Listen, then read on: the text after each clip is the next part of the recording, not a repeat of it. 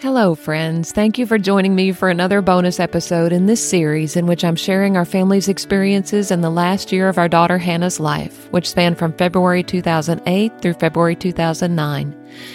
My desire is to process through the events of those 12 months with the perspective that 16 years has brought and to point people to hope in Jesus along the way.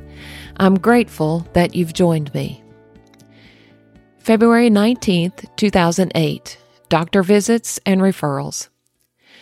So we had two kids with two very different health problems to take to the doctor at the same time. I was working as an independent contractor speech pathologist at the time, so if I missed work, I didn't get paid. Their appointments were in the morning, so we decided that Brad would use half a sick day and bring them to the doctor, and then I would come home at lunch and spend the rest of the day with them so he could go on to work. I went to work that morning, but I honestly don't remember anything I did while I was there.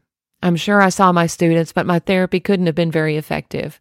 My mind was on my girls and what in the world was going on with them. How could both of them have such weird health issues at the same time? Finally, I got my hours completed and headed home. Brad and the girls arrived about the same time I did, and while they ate lunch, we talked. They had done a new set of chest x rays on Bethany to check the status of her pneumonia, but her lungs looked good.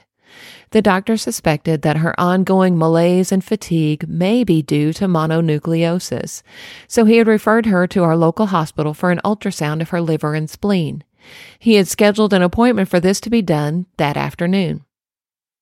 Okay, I could deal with mono. I'd had mono in college. It wasn't fun, but it wasn't so bad. What about Hannah? He described how the advanced practice nurse had done a thorough examination of Hannah and everything seemed to be fine.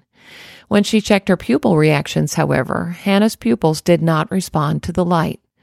Normally, pupils will constrict when a light is shined into them, but Hannah's did not. They remained enlarged. The APRN asked the doctor to come in and check her pupils, with the same results. Because of these issues with her eyes, the doctor wrote a referral for Hannah to see an ophthalmologist and made the appointment for that afternoon. I was still taking all this in when Brad handed me the written referral and I saw the name of the ophthalmologist. That name. Could that be our friend from college, the guy who had sung in our wedding over 20 years ago? That's how he spelled his last name. Was he a doctor now? I guess we would find out. So now we had two kids with two very different health problems going to two different doctors at the same time. It was time to divide and conquer. It was decided that I would take Bethany for her ultrasound and Brad would take Hannah to the ophthalmologist. Hannah's doctor didn't seem to be terribly concerned at this point, and Bethany actually seemed to be far sicker than she was. Bethany's appointment was uneventful. The ultrasound was completed, and we were told we'd probably get the results the next day. I took her home and anxiously waited for Brad and Hannah to arrive. When they got home, I grilled Brad for details. The ophthalmologist was indeed our old friend, and they had spent a good bit of their appointment getting reacquainted. He examined her and was able to get her pupils to constrict with the use of some eye drops. He told Brad that the antihistamines we'd been given her could possibly have caused the pupil dilation, but he added, if it were my daughter, I'd want her to have an MRI.